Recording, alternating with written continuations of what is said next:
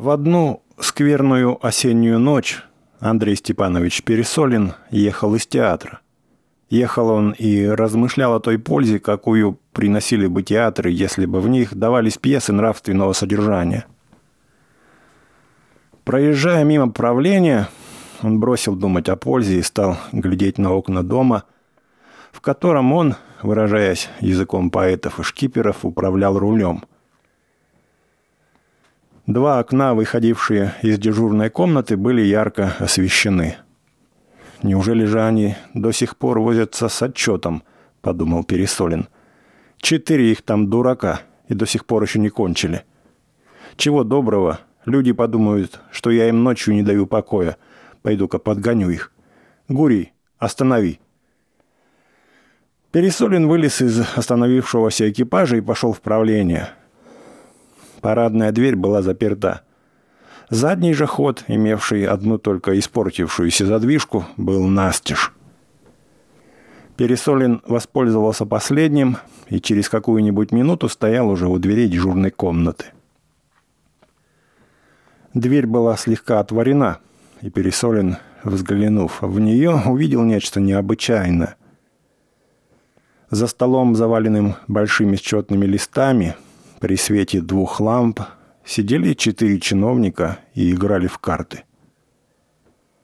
Сосредоточенные, неподвижные, с лицами окрашенными в зеленый цвет от абажуров, они напоминали сказочных гномов или, чего Боже избави, фальшивомонетчиков. Еще более таинственности придавала им их игра – судя по их манерам и карточным терминам, которые они изредка выкрикивали, то был винт. Судя же по всему тому, что услышал Пересолин, эту игру нельзя было назвать ни винтом, ни даже игрой в карты. То было нечто неслыханное, странное и таинственное. В чиновниках Пересолин узнал Серафима Звездулина, Степана Кулакевича, Еремея Недоехова и Ивана Писулина. «Как же это ты ходишь, черт голландский?» – рассердился Звездулин со стервенением, глядя на своего партнера визави. «Разве так можно ходить? У меня на руках был Дорофеев. Сам. Шепелев с женой, да Степка Ирлаков. А ты ходишь с Кофейкина? Вот мы и без двух. А тебе бы, садовая голова, с Поганкина ходить. «Ну и что ж тогда бы вышло?» – окрысился партнер. «Я пошел бы с Поганкина, а у Ивана Андреевича Пересолин на руках». «Мою фамилию к чему-то приплели», – пожал плечами Пересолин. «Не понимаю». Писулин сдал снова, и чиновники продолжили. Государственный банк, два казенная палата, без козыря. Ты без козыря? Губернское правление, два Погибать так погибать, шут возьми. Тот раз на народном просвещении без одной остался. Сейчас на губернском правлении нарвусь, плевать. Маленький шлем на народном просвещении. «Не понимаю», – прошептал Пересолин. «Хожу со статского. Бросай, Ваня, какого-нибудь титуляшку. Или там губернского. Да зачем нам титуляшку? Мы Пересолиным хватим сейчас. Да мы твоего Пересолина по зубам. У нас вот рыбников есть. Быть вам без трех. Показывайте пересолиху. Нечего вам ее каналью за обшлаг прятать. «Мою жену затрогали», — подумал Пересолин. «Ничего не понимаю». И не желая доли оставаться в недоумении, Пересолин открыл дверь и вошел в дежурную. Если бы перед чиновниками явился сам черт с рогами и с хвостом, то он не удивил бы их и не испугал так, как испугал и удивил их начальник. Явись перед ними умерший в прошлом году экзекутор, проговорил он им гробовым голосом «Идите за мной, окаянные, в место, уготованное каналием». И дыхни он на них холодом могилы, они не побледнели бы так, как побледнели, узнав Пересолина – у Недоехова от перепугу даже пошла кровь из носа, а у Кулакевича забарабанило в правом ухе и сам собой развязался галстук. Чиновники побросали карты, медленно поднялись и, переглянувшись, устремили свои взоры на пол. Минуту в дежурной царила полная тишина. «Хорошо же вы отчет переписываете», — начал Пересолин. «Теперь понятно, почему вы так любите с ним возиться. Что вы делаете?» «Мы только на минутку, вашество», — прошептал Звездулин. «Карточки рассматривали, отдыхали». Пересолин подошел к столу и медленно пожал плечами. На столе лежали не карты, а фотографические карточки обыкновенного формата, снятые из картона и наклеенные на игральные карты. Карточек было много. Рассматривая их, Пересолин увидел себя, свою жену, много своих подчиненных и знакомых. Какая чепуха! Как же это вы играете? Это не мы, вашество, выдумали, сохрани бог. Это мы только пример взяли. объясни ко мне, Звездулин, как вы играли.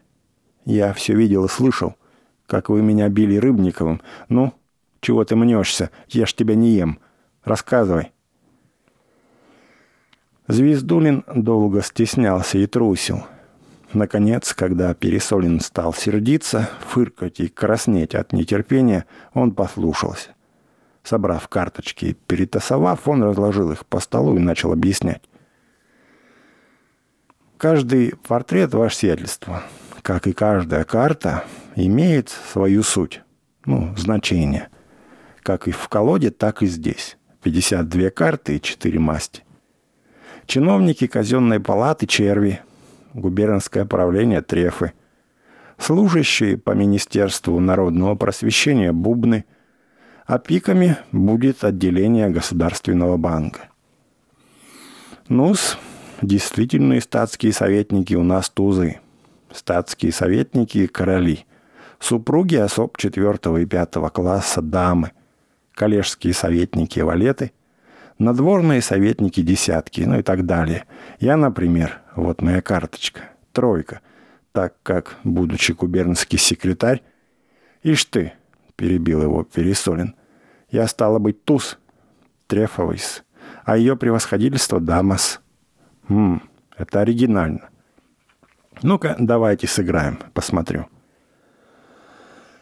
Пересолин снял пальто и, недоверчиво улыбаясь, сел за стол – Чиновники тоже сели по его приказанию, и игра началась. Сторож Назар, пришедший в 7 часов утра мести дежурную комнату, был поражен. Картина, которую он увидел, войдя со щеткой, была так поразительна, что он помнит ее теперь даже тогда, когда, напившись пьян, лежит в беспамятстве. Пересолин, бледный, сонный непричесанный, стоял перед Недоеховым и, держа его за пуговицу, говорил, «Пойми же, что ты не мог с Шепелева ходить, если знал, что у меня на руках я. У Звездулина Рыбников с женой, три учителя гимназии да моя жена. У Недоехова банковцы и три маленьких из губернской управы. Тебе нужно было с Крышкина начинать, ты не гляди, что он с казенной палаты. Они себе на уме». Так я, вашество, пошел с титулярного, потому что думал, у них действительный. Ай, голубчик, да ведь нельзя так думать. Это же не игра. Так играют одни только сапожники. Ты рассуждай. Когда Кулакевич пошел с надворного губернского управления, ты должен был бросать Ивана Ивановича Гренландского, потому что знал, что у него Наталья Дмитриевна сам третей с Егор Егорычем. Ты все испортил. Я тебе сейчас докажу. Садитесь, господа, еще один робер отыграем». И, уславши удивленного Назара прочь, чиновники уселись продолжать игру.